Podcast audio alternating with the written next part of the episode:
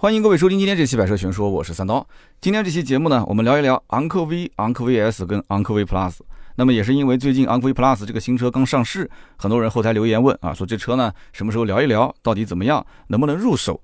那么其实现在你想一想，如果在路上你看到身边路过一台昂科威，啊，我们也不说是昂科威 S 也好，还是 Plus，就是路过一台昂科威，那你会怎么想？你会猜这个车子里面坐的是什么样的一个人啊？大家脑补一下这个画面啊。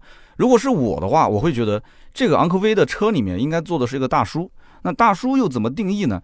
啊，有人讲三刀你就大叔啊，的确也是。你像我现在如果出去跟一些高中生在一起去玩滑板什么的，他们都管我叫大叔。那初中生就更不用说了，那妥妥的嘛，对吧？大叔。那其实我自己觉得啊，大叔应该是四十到五十这个年龄啊，我觉得这算是中年吧，啊，中老年了，这 我还差那么几岁。那开昂科威是这个年龄段比较合适。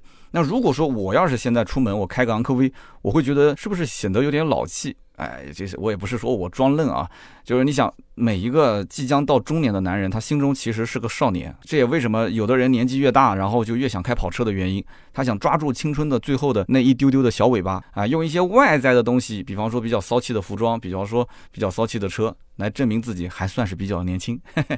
那么最近呢，昂科威 Plus 上市，很多人没有搞明白。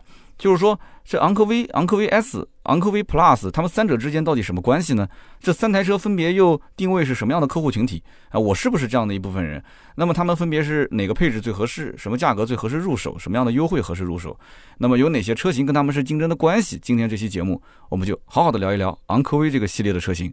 我觉得其实预算十五到二十五万这个区间的客户都适合听这期节目啊，也可以转发给身边在这个预算范围内想买车的朋友啊，应该是会有所收获。那么首先，我们解答第一个问题，就是昂科威、昂科威 S 跟昂科威 Plus 到底是什么样的关系？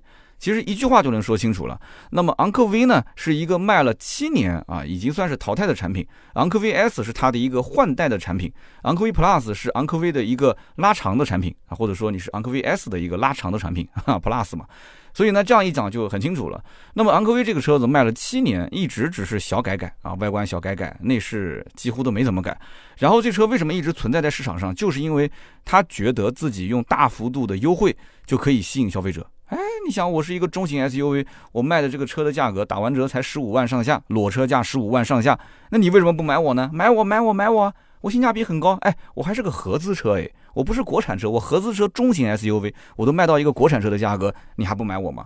就是所谓的走性价比的路线，但是实际上来讲呢，啊，销量我觉得别克应该也不是特别的满意。但是目前整个昂科威系列里面，就是靠老款的昂科威来撑它的销量。而这个昂科威 S 呢，是昂科威的换代车型，所以很多人就会想，既然是换代车型，那么中国的这个汽车市场就是一寸长一寸长，对吧？昂科威之前虽然说是中型 SUV，比正常的紧凑的合资品牌要稍微大一点，但是你现在既然换代了，你肯定要加长啊。加长增配，然后外观内饰大改，这是常规操作。结果呢，一看这个昂科威 S，它外观呢变化不是特别的大，虽然说也确实有一些感觉变得更加年轻一点，更时尚一些了，但是整体来讲跟老款还是是那个模子出来的。然后内饰确实变化挺大的啊，内饰呢确实跟老款比洋气了很多啊，精致了很多。但是这台车子怎么看都觉得它小。怎么看都觉得说跟老款比反而是缩了一圈，哎，你看它数据好像确实它的数据也是缩了一圈，所以它不管是账面数据，哎，你按道理讲通用是特别会做账面数据的，怎么账面数据做的也不漂亮，实际的感受它的后排空间也很小呢，反而是后备箱空间变大了。所以这就是我后面要讲的，到底什么原因导致它实际上内部空间也不咋地，所以你找不到买它的动力。那有人讲说，那平台变了啊？的确，平台原来的昂科威是老的欧宝的平台，现在的新的昂科威 S 是泛亚自己的平台，但这跟老百姓有什么关系呢？平台是老百姓感知最低的一样东西啊，配置是他感知最高的一样东西。然后你跟他说，哎呦，现在的发动机是 LSY 的可变缸 2.0T，然后加上一个九速的手自一体变速箱，没用。你说这些东西没有用，原来的昂科威它也有 2.0T。啊，甚至它马力更大，然后原来的昂科威有一点五 T，它更便宜，所以呢，很多的老百姓就要掂量掂量，掂量什么东西呢？掂量自己的预算嘛，掂量掂量这个品牌、这个车型，它值不值得我花那么多钱去买？那么到底要花多少钱去买呢？对吧？厂家昂科威 S 上市一直坚持不让价，觉得是个新款啊，换代了，换平台了，那就应该有这个底气啊。那么消费者也不傻，消费者我就跟你硬刚到底。我觉得我心目中的昂科威 S 这个车，它应该就跟老款昂科威没有多大的差价，对不对？那我才买新款。好，OK，那么就看一看嘛。老款的昂科威它只有一点五 T 的版本了。因为昂科威 S 上市之后，发现卖的也不是特别的好，那怎么办呢？把老款的昂科威的 2.0T 版本直接停产，就只有一点五 T 的版本。那么新款的昂科威 S 就只有 2.0T 的版本，就看起来两个车型之间确实不打架了。但是你想，你是硬生生的把一款车的两个动力拆分成了两款车，是不是这样的？那其他的车型里面，你比方说大众，那有一点四 T，有二点零 T 低功率，有二点零 T 高功率，哎，人家是一款车型，结果你拆成两款车型，拆成两款车型呢？昂科威的售价十八万九千九到二十万九千九，实际上就三个配置：幺八九九、幺九九九、二零九九。这三个配置里面卖的比较好的是中配。十九万九千九，优惠多少钱呢？五万上下，打完折的成交价十四点八万左右，落地十七万不到。所以现在撑它销量的就是这个版本。那么昂科威 S 呢，卖的比较好的，它的价格区间是二十一万九千九到二十七万九千九，是次低配卖的好。次低配就是两驱的豪华啊，还不是四驱。两驱豪华指导价二十三万九千九，优惠完之后呢，十九万上下。落地的话呢，差不多在二十二万，所以你想一想，买老款的昂科威虽然是一点五 T，但是车大小差不多吧？那么老款昂科威十七万不到落地，买一个新款的昂科威 S 二十二万上下，两个车型之间差了将近五万块钱，五万块钱什么概念啊？你普通老百姓，你花个十五六万、十六七万买一台车，你说让我一下子拉到了个二十二三万的预算，不能接受，很多人是不能接受的。你都是昂科威啊，我没有必要加个 S，有什么意义呢？所以客户琢磨琢磨，发现昂科威跟昂科威 S，虽然你讲什么新款新平台啊，内饰我确实也挺喜欢啊，动力你确实也说好。可是跟我没有关系，我不关心这些，我就知道两台车空间大小差不多，然后呢，这个配置其实也差不多。昂科威的老款配置也不低，那么现在你让我去买，差五万块钱，让我说什么平台更新，动力更好，我不接受。所以到今天为止，为什么昂科威的老款还撑着销量？厂家为什么到今天都不敢去停产老款？就这个原因，它是个恶性循环。其实厂家你想想看，很简单，你把老款直接停产不就行了吗？老款停产之后，你直接用新款的。这个平台新款的造型，新款的内饰，你给它安一个 1.5T 的发动机，早一点上市不就行了吗？结果到今天为止，昂科威 S 还是没有 1.5T 的版本，还把老款的昂科威安一个 1.5T。哎呀，的确，老款的平台确实成本都摊销的差不多了，你可以把价格拉得很低，你可以优惠那么多。但是你是恶性循环啊，有他在那边就把整个昂科威的调性拉得特别低，大家都会觉得说我是往下看，我不会往上看。对不对？你别管说什么昂科威 Plus，你只要是带着昂科威这三个字，我告诉你，你的价格就卖不上去。那它低配就这么低啊，就这么便宜。我刚刚说的还是一个中配，十九万多的版本啊，十九万九千九，指导价等于是二十万，现在落地十七万不到。所以昂科威 S 你说怎么卖？昂科威 S 可以判定它到今天为止在市场上是一个比较失败的产品。其实本质上来讲，这车还是不错的，车子是完全可以去当家用车来用的。但是就是因为昂科威的老款拖了后腿。就导致昂科威 S 现在不管怎么让价，消费者还是觉得这个车性价比很差。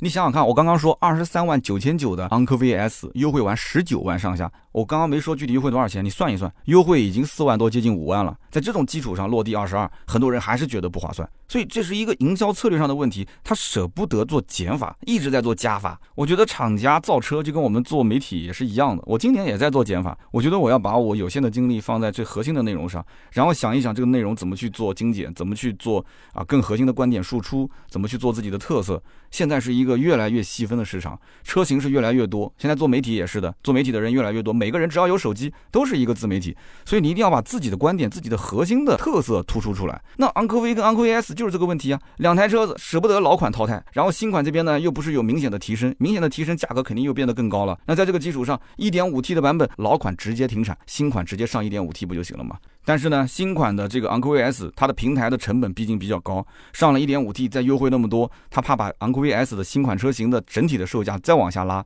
把调性就拉到最后没有了，所以这是他担心的点。但是我觉得真的舍不得孩子套不到狼，我是强烈建议赶紧上一点五 T 的昂科威 S，把老款给停产。好，那我们再讲一讲最近刚上的昂科威 Plus，昂科威 Plus 相当于是昂科威或者说是昂科威 S 的一个加长版。我觉得更应该是昂科威 S 的加长版，因为它的内饰跟昂科威 S 几乎是一样的。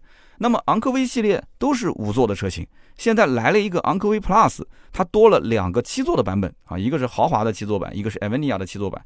那么是不是昂科威一下感觉自己突然变强大了，从一个小矮子突然变成了巨人，可以上打汉兰达，下打冠道和 URV？但是看一眼定价，二十二万九千九到三十万九千九，有人可能没感觉，因为我刚刚讲昂科威 Plus 的时候也是二十多万，但是你想一想。三十万九千九，就是它顶配的价格。顶配到三十万以上，昂科威曾经卖过这个价吗？你往前追溯，你追溯到二零一四年的时候，你见过？你再往后，你见过昂科威卖那么高的价格吗？这台车子昂科威 Plus 刚上市的时候，全国各地啊，到今天为止，其实货源都不是特别多，因为才上市没多久，所以它还没什么优惠。那么没什么优惠的话，这个车子如果啊你现在问的话，好一点的行情一万到一万五，基本上都是原价几千块钱送点装潢。那毫无疑问，五座版我肯定不选它。我买五座，我为什么要买它呢？这个车子现在要买，基本上都是看七座的。七座的话，一共两个版本，七座豪华二十六万两千九，七座的 Avinia 顶配三十万九千九。那七座的预算那么贵，二十六万多。我们前面一期讲的是汉兰达的双擎，汉兰达的混动。那么汉兰达的混动卖多少钱呢？它的起售价格是不是跟这个七座豪华差不多啊？也是二十六万多。但是它那个是五座，那七座版呢？七座版是二十七万多。OK 啊，虽然贵一万，但是我是双擎啊，我汉兰达啊，你开玩笑？好，那我们不去舔汉兰达，我们继续看啊。那么这台车子。如果是顶配三十万九千九，艾文尼亚，哎，我是不是比汉兰达要香很多了？艾文尼亚是别克的高端系列，它整个的内饰、包括外观还有颜色，全都是专属配色，确实做的很不错。就是在整个的合资品牌的，我觉得在品牌的这种这个车型营销方面，艾文尼亚是非常成功的。但是太贵了，三十来万啊，裸车价还没什么优惠，三十多万的预算你会买一辆别克吗？我相信很多人是不会的，是吧？就唯一值得买的就是二十六万两千九的版本和三十万九千九的这两个版本。那二十九万两千九这个版本。它又是个七座，它又没什么优惠。那别克我就会想，别克七座二十六万两千九，它不是还有一款车叫昂克旗吗？那个车子不也差不多这个价格吗？好，那就又出现一个新的问题了，昂科威 Plus 跟昂科旗这两个车又该怎么选？这也是我们后台经常看到的问题，是吧？按道理讲，昂科旗呢应该才是真正去打汉兰达的车型。但是呢，销量很一般，很一般。那么昂科旗的定位呢，跟昂科威 Plus 比，应该是更高一个级别。你看过昂科旗的话，你知道昂科旗的尺寸是接近五米长，就整个车的气场还是很足的。那我之前是开这个车去盐城试驾，我也拍过视频啊。昂科威 Plus 呢，它再怎么拉长，它也就是一个四米八多一点的一个车，一个接近五米的车和一个四米八多一点的车，还差了十几公分呢。那么昂科旗主打就是七座，昂科旗还有一款是 Avinia，这个版本是六座。我们知道六座看上去啊稍微豪华一点。啊，毕竟第二排是两个独立座椅。那么我曾经开着昂克旗去试驾，我是什么感受呢？我觉得这车很好开，非常好开。虽然油耗高一点，但是车内的精密性啊，包括它的功能配置啊、内饰的做工材质啊，各方面都不错。我觉得这方面至少在它的动力和内饰层面是吊打汉兰达。但是这车就是卖不好，为什么？大家不信任它，大家就是希望这个车价格再让一点，再多让一点，再让一点。再多一点，结果等着等着等着就去隔壁的丰田店里面刷汉兰达了。所以这个车很奇怪，你就就知道它还不错，挺好，七座，价格呢你再去问，优惠也很给力。那么按道理讲，这台车子很多人就可以下定决心去刷卡了。但是这个时候又遇到一个问题，这个问题跟前面的昂科威 S 跟昂科威是一模一样的。什么问题呢？就是空间感觉不大。这个车子从外形上来看很大呀，怎么就到里面一看，二排也不行，三排也不行。这到底怎么回事呢？所以我就稍微解释一下这个问题出在哪儿。其实这是美系车的一个设计理念的问题。你想想看，美系车哪个是美系车？福特，福特也是美系车，都会遇到这样的一个问题点，就是它的后排空间不怎么样，但是它的后备箱空间反而是特别的充裕，特别的好。你看啊，不管是福特，我们今天讲别克，别克的昂克旗，别克的昂科威 S，别克的昂科威 Plus 这几款车，那你要知道，它不仅仅在中国售卖，它还在哪个地方卖？它还在美国市场卖。那么美系车的特点就是要保证后备箱要有充足的装载空间，为什么会这样呢？你去看美系车的后备箱空间都非常的大啊，很多人就吐槽说美系车是什么？是空间的反向魔术师。大家都知道日系车是空间魔术师，美系车就是空间反向魔术师。那么你要如果经常看美剧，你应该知道，美国有很多人是住在比较偏的地方，然后呢，他们就开着皮卡或者开着这个 SUV 当成个工具车，开到市中心去超市进行大量的采购啊，然后采购完之后装到后备箱里面，然后就一路开回来。所以他对后备箱的装载能力是刚需。而在中国市场呢，中国的消费者他需要去超市集中采购吗？你告诉我，你有多久没逛超市了？我们需要什么东西，直接手机下单，快递到家就可以了。你看是不是？所以美系车它还是停留在以前的那种思维逻辑里面，就是用美国人的生活方式去设计美系的车型，然后呢要考虑到美国跟中国啊车系同步，所以呢中国的号称是全球同步车型啊，不是中国特供车型哦，这种反而是卖不好，这就是根本的原因，它是按照美国人的生活模式来进行设计的，看起来很大，后排空间很小，但是后备箱空间很大。就连像野马这样的两门的肌肉车，都是一个非常深的后备箱啊！不仅如此，野马的后排座椅还可以放倒，它还可以提供一个纯平的置物空间，你受得了吗？所以很多客户就会考虑，二十六万两千九，你让我用这个价格去买一台昂科威 Plus，你就算优惠个一万来块钱，裸车二十五万，可是更大一号的昂克旗啊，标标准准的七座 SUV，中配两驱尊贵，指导价三十一万九千九，优惠六万多块钱，也就二十五万多啊。而且它的四驱版本也就贵一万块钱，对吧？打完折的价格二十六万多。那我放着昂克旗不买，我为什么要去买你的昂科威 Plus 呢？哎，这个时候我看到网上就有网友就争论啊，有人讲说你不懂，你不懂，这不一样。昂科威 Plus 是别克最新的设计语言，显得更加的年轻。算了吧。昂科威 Plus 除了身材啊，不像那个发了福一样的昂克旗显得稍微年轻一点，其实它的内饰跟昂克旗几乎没有任何区别。那么还有网友就说了，说昂科威 Plus 的发动机是最新的 2.0T 加48伏轻混，更省油。哎，我承认确实带了48伏轻混更省油啊，油耗表现更好。但是你问问真实的准备掏钱买车的消费者，有几个愿意买 2.0T 带48伏轻混的？你别说是别克了，就是奔驰，很多人都不愿意带48伏轻混。大家想买 2.0T。就是一个涡轮增压的车型就行了，你不要带什么轻混，因为带了这个所谓的四十八伏轻混，将来修车的钱谁出啊？啊，你省的油钱还不够修车的钱呢，所以我怕修，对不起啊，我宁愿它油耗高一点。所以呢，昂科威 Plus 这个车型呢，它一出生就显得很尴尬。本来呢是想上打汉兰达，下打冠道跟 URV，结果还没出门就被自家的兄弟昂克旗咵一拳击倒在地。那么现在又没什么优惠，又没什么销量，你你说尴尬不尴尬？但是，一旦这个车型啊，就昂科威 Plus 放出来优惠，那我觉得它将来肯定止不住要一路往下降。那我认为起码是四到五万的优惠幅度，而且这个价格呢，应该用不了多久啊，今年年底之前就能出现。现在一万到一万五，后期很快两万，只要一破三万，三万一破就四万，很快。只有到四到五万的优惠幅度，才能打动一部分的消费者。但是呢，二十六万两千九的昂科威 Plus 七座豪华啊，我是认定这台车一定会卖的最好。那么这个车型，你说它将来都优惠个四五万了，你说二十六万两千九都优惠四五万了，你直接就把零头六万两千九给去掉不就行了吗？哎，就要凑个整数二十，或者好听一点十九万九千九。哎，这就是很多人的心理预期，二十万以内裸车拿下七座的昂科威 Plus 啊！我不知道厂家有没有听到消费者的心声啊？那么有人可能要好奇了。说你前面讲昂科威打完折才十五万，那这个车子应该竞争力很强啊？哎，怎么感觉我身边没有多少人去看昂科威呢？哎，这个问题问得好。其实你想一想啊，现在整个的汽车市场是不是车型是越来越多，而且很多品牌是老款车型不淘汰，新款继续出啊，新老同堂销售，这个市场已经内卷非常严重了。哎呀，我的天！所以这个时候你在每一家都是乱七八糟，什么车型都有的时候，你需要做什么，让别人怎么能记住你？你要做人设嘛，就是看哪个品牌哪个车型的人设做得好。换句话讲，他只要人设能立住，他后面做什么都是对的。你比方说啊，最成功的宝马是操控，奔驰是豪华，奥迪是科技。哎，那我就想问了，这奥迪难道就没有操控吗？这奔驰难道就没有科技感吗？这宝马难道宝马好像是没什么豪华啊？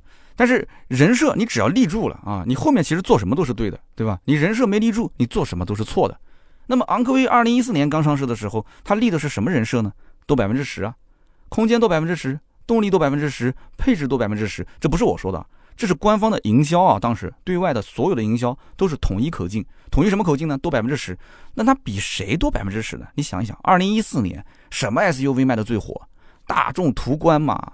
我的天哪！那个时候我还在 4S 店上班啊，途观那时候火的一塌糊涂，全是加价，找各种关系啊，找关系也要加价，少加一点嘛。所以当时昂科威是蹭的大众途观的热度，你可以说它是蹭热度蹭出名的，也没有毛病。所以当年的大众途观有多火，那么昂科威当年就有差不多那么火。很多客户就是看到途观加价加成那种样子，还订不到车，最后不情不愿的啊，还是放弃了，转身来到别克 4S 店，发现哎，别克 4S 店里面昂科威这车也挺好，2.0T 的动力啊，的确比途观好啊，内饰也比途观豪华，配置也比途观要高啊，啊，空间各方面也就那么回事吧，确实也还行。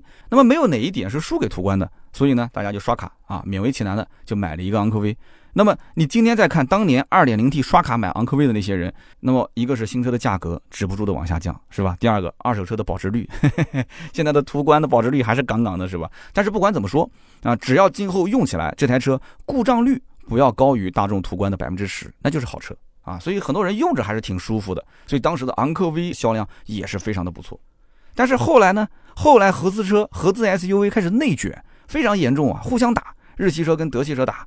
然后美系车就被干的基本上干死了，然后途观 L 开始搞加长，然后呢加的不是一般的长，是很长非常长，其他的品牌也跟着加长啊增配。那么国产的 SUV 这个时候也开始陆陆续续的崛起，十五万上下的 SUV，你看看国产空间配置是不是吊打合资啊？有人说那三大件不行，你知道什么叫三大件吗？发动机、变速箱，你看看数据，哪个不是虚标啊？不，也不能叫虚标吧，有那么几个虚标，但是确实动力不差，只能说变速箱的逻辑调教差那么点意思。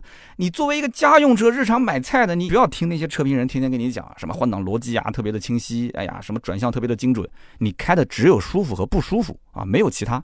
所以到了最后，大众途观 L 也撑不住了。啊，也开始优惠一路下探，到今天五万的优惠上下，所以你再看看昂科威十九万多的定价，啊，你看看现在的昂科威啊，十九万多的定价，优惠五万左右，卖十四万多，你觉得它便宜吗？你觉得它便宜吗？啊，途观现在途观 L 都优惠了五万左右了，你觉得昂科威还便宜吗？所以你可能觉得它总价还是比较低的，但是你说优惠大不大，也就那么回事吧。那么我们再讲昂科威 S 这台车，它为什么上市就凉凉的呢？它根本的原因就是这个车啊，它的确是昂科威的换代产品，而且换的也很彻底，从平台到动力啊，从内饰到设计，应该说产品本身确实没有问题，但是它没有击中消费者的核心痛点。什么叫核心痛点？大家想一想，买别克、昂科威的都是什么样的人？我觉得这个问题点就让我想到另外一台车。你说买现代的伊兰特的是什么样的人？为什么现在的伊兰特那个车型，呃，也是配置还不错，价格定的也不高，甚至还有些优惠，但是销量非常惨。你就是没有唤醒当年对于伊兰特这个品牌有喜好的那部分人去刷卡吗？还是年轻人？年轻人，年轻人会买伊兰特吗？听到伊兰特三个字都根本就不想看这个车。那么昂科威也是一样的道理。昂科威是什么人去买？昂科威首先对于合资品牌充分信任，是不是？就觉得说，哎呀，我不相信国产车的质量，我觉得国产车不耐用。到了这年头，还有人认为说国产车不耐用，你觉得他是什么样的人？他又不怎么接触互联网，他也不是那种很时髦的人，他甚至都是上了年纪的人。那么针对这一类的客户，你说别克应该怎么去打造这一款产品呢？那么首先，我是个合资车，这个身份肯定是脱不掉的。其次，大家想来买别克，最根本的就是你别克优惠幅度大嘛，你的总价预算可以达到我的这个心理预期嘛，是不是？你便宜嘛。我要如果说我预算有那么充分，我干嘛买别克呢？我就去买德系的，我买其他的车了。我告诉你，肯定有人是首先选德系，然后再看其他的一些车型啊。有的日系车不买，然后法系车也不会去看的，国产根本不考虑，那没得可选了。那么就剩那么几台车了，所以你要有绝对的优势，让这一部分人觉得你空间可以，你配置可以，你价格也很合适。结果呢，就在空间这一件事情上，他没搞定，他空间不可以啊，它不合适啊，而且跟老款之间，你说平台变了什么，我不懂啊，而且你只。夸嚓给个二点零 T，二点零 T 的价格又不怎么让，你达不到我的心理预期啊，所以就导致昂科威 S 一上市到今天为止一直卖不好，厂家估计还没搞懂到底怎么回事。那我又不愿意去买之前的老款的昂科威，我都这把年纪了，对不对？然后我现在就想买一个新款车型，但是我就没那么多的钱，我要便宜。你让我去买你的昂科威的老款，我不接受，我要买新款。嗯，我就要新款，我必须新款。那昂科威 S 新款又是二点零 T，你绕来绕去就是个死局，这解开非常简单。你就昂科威 S 上一点五 T 不就行了吗？哎呦，我都急的都不行了。所以你看啊，这个级别的客户其实是很多的，真的是很多的，十五到二十这个预算区间，对吧？然后呢，目标就是放在合资，然后呢，就希望优惠幅度大一些啊，占点小便宜。然后合资车优惠力度大，别克、雪佛兰这两兄弟肯定首当其冲啊！哎呀，真的好好的一个牌都没打好。所以呢，昂科威 S 刚上市那一会儿，大家都很期待，就这个价格一定要跟昂科威一样，哎呀，便宜优惠大。结果发现那贵那么多。啊，落地差了五万块钱，然后厂家还认为是大换代，还觉得说这个车就是香。那消费者只是暂时没反应过来，等到我加大力度宣传啊，我找一些 QL 去带货，哎，然后再去投投广告，教育教育消费者啊，等他们知道这个车真的香，就自然屁颠屁颠回来买。到今天为止，他屁颠屁颠的回来买了吗？啊，其实互联网如此发达，我刚刚讲有些人可能不接触网络或者不太了解这些，我觉得他最基本的是不是换的平台，是不是换的动力，外观内饰到底换没换，他还是知道的。啊，只是空间对于消费者来讲，这是刚需。空间，我只要发现你跟老款的昂科威比，甚至还变小了，看起来也没有老款大气啊，没有那么洋气多少。那我找不到我买它的理由，除了价格以外。那么至今为止，大家都很期待要低配的、低配的、低配的昂科威 S 啊，或者说是小排量、小排量，但是配置不要低，配置不要低，是吧？顶着 2.0T，这是一个死局，真的是。所以消费者的心声就是赶快停产老昂科威的老皮鞋，然后呢上昂科威 S 1.5T 啊！大家可以在评论里面告诉我是不是这样，是不是这样？把价格昂科威 S 降到裸车成交价十五万到十六万啊，甚至十五万左右。如果是这样的话，你会不会去买个 1.5T 的昂科威 S 十五六万裸车价啊？落地十七八万，香不香？好的，那么最后最后呢，我们再说一说昂科威 Plus 的定位，它是完完全全错误的。我为什么敢下这个定论呢？你想一想，这台车子你到底是打五座市场还是打七座市场？如果你要是打七座市场，你就干脆彻底一点，结果呢，上面有个昂克旗，他不敢说我是只打七座市场的，他还要兼顾五座的市场。那你兼顾五座市场，下面的昂科威就是老款的昂科威卖那么便宜，你怎么兼顾呢？我们上期讲的汉兰达啊，汉兰达虽然我说它贵，我说它性价比不高，但是人家人设立的特别好，人家就是主打七座 SUV，人家就给五座一个最低配，而且这个五座是常年不量产。就说白了，你从我的配置表你就能看得出来，我根本就不想卖五座，我这个五座的版本汉兰达，我就是为了拉低门槛，我少两个座椅，我减六千块钱。因为汉兰达的精英版最低配置啊，它已经配置低的不能再低了，它没办法可减了。它在配置上没办法可减怎么办呢？它只能少两个座椅，少六千块钱。那么昂科威 Plus 呢？昂科威 Plus 为了拉低价格，哎，它也出了一个五座版，它也叫精英啊，五座最低配，二十二万九千九。再往上，如果是一个五座豪华，直接涨了两万三。这个上涨幅度不低啊！我刚刚前面讲汉兰达一个卖到将近三十万的车，它低配和次低配也就只敢涨六千块钱。你为什么不学它，只把两个座椅去掉，也减六千块钱呢？你加个六千块钱，那不也就才二十三万五千九吗？结果它跳了两万三，直接到了五座豪华二十五万两千九。然后呢，七座豪华再贵一万块钱啊！人家汉兰达五座七座差六千块钱，它差一万块钱，哎，有点洋气啊，有点厉害了。那么再往上就是艾文尼亚的版本，艾文尼亚的五座二十九万五千九，我的天，二十九万五千九比刚刚说的五座豪华又贵了四万三。还有一个是艾文尼亚的七座版本，三十万九千九啊，比豪华的七座版本贵了四万七。所以它这个配置定制合理吗？你不觉得这种车型的分配和定价的方式很脑残啊？啊，就感觉看起来呢，哦，的确是把昂科威这个牌子直接给立起来了啊。昂科威 Plus 厉害，很厉害啊，有艾文尼亚的版本，你看厉不厉害？然后呢，昂科威的这个定价现在已经突破到了三十万了啊，整个系列一下子就站起来了。但是你想想看，谁会为三十万买单呢？你一个昂科威，我三十多万我买回来，我脑子有病啊！那么这台昂科威虽然叫 Plus，但是你记住我前面讲的那句话，你人设没立住啊。你的人设是什么？汉兰达它虽然说是贵，虽然我也觉得它是智商税，但是它在七座 SUV 的市场，它人设立住了。你会关心汉兰达这个车到底有多长，轴距到底有多少吗？你不关心啊。你问那些买汉兰达的，你问他这车有多长，轴距有多少，他不知道。他会在意第三排是不是小板凳吗？那不重要啊。反正我买的是个七座 SUV，是选汉兰达就对了。那么市场上有大把的比汉兰达空间更好、配置更高、动力更好的车，他干过汉兰达了吗？到今天为止没有一个干过他的。为什么？就是因为汉兰达人设立的好啊，或者说叫车设车的人设立的非常好啊，所以大家仔细想一想，如果当时昂克旗上市的时候，我们不是说昂科威 Plus 啊，就是那个更高一个级别的昂克旗，昂克旗上市的时候，它也玩当年昂科威的那一套营销，二零一四年那套营销模式，空间多百分之十，动力多百分之十，配置多百分之十，哎，那说不定这个车就成了。那你说它比谁多百分之十呢？哎，我就比你汉兰达多百分之十啊，但是我价格看得到的，我比你便宜，是吧？所以现在昂科威 Plus 肯定是不敢说这个话了，昂科旗敢说这个话，昂科威 Plus 不敢说这个话。那么它骨子里面其实是一台五座车，啊，那五座车我觉得它没有竞争力了。五座车你跟谁打？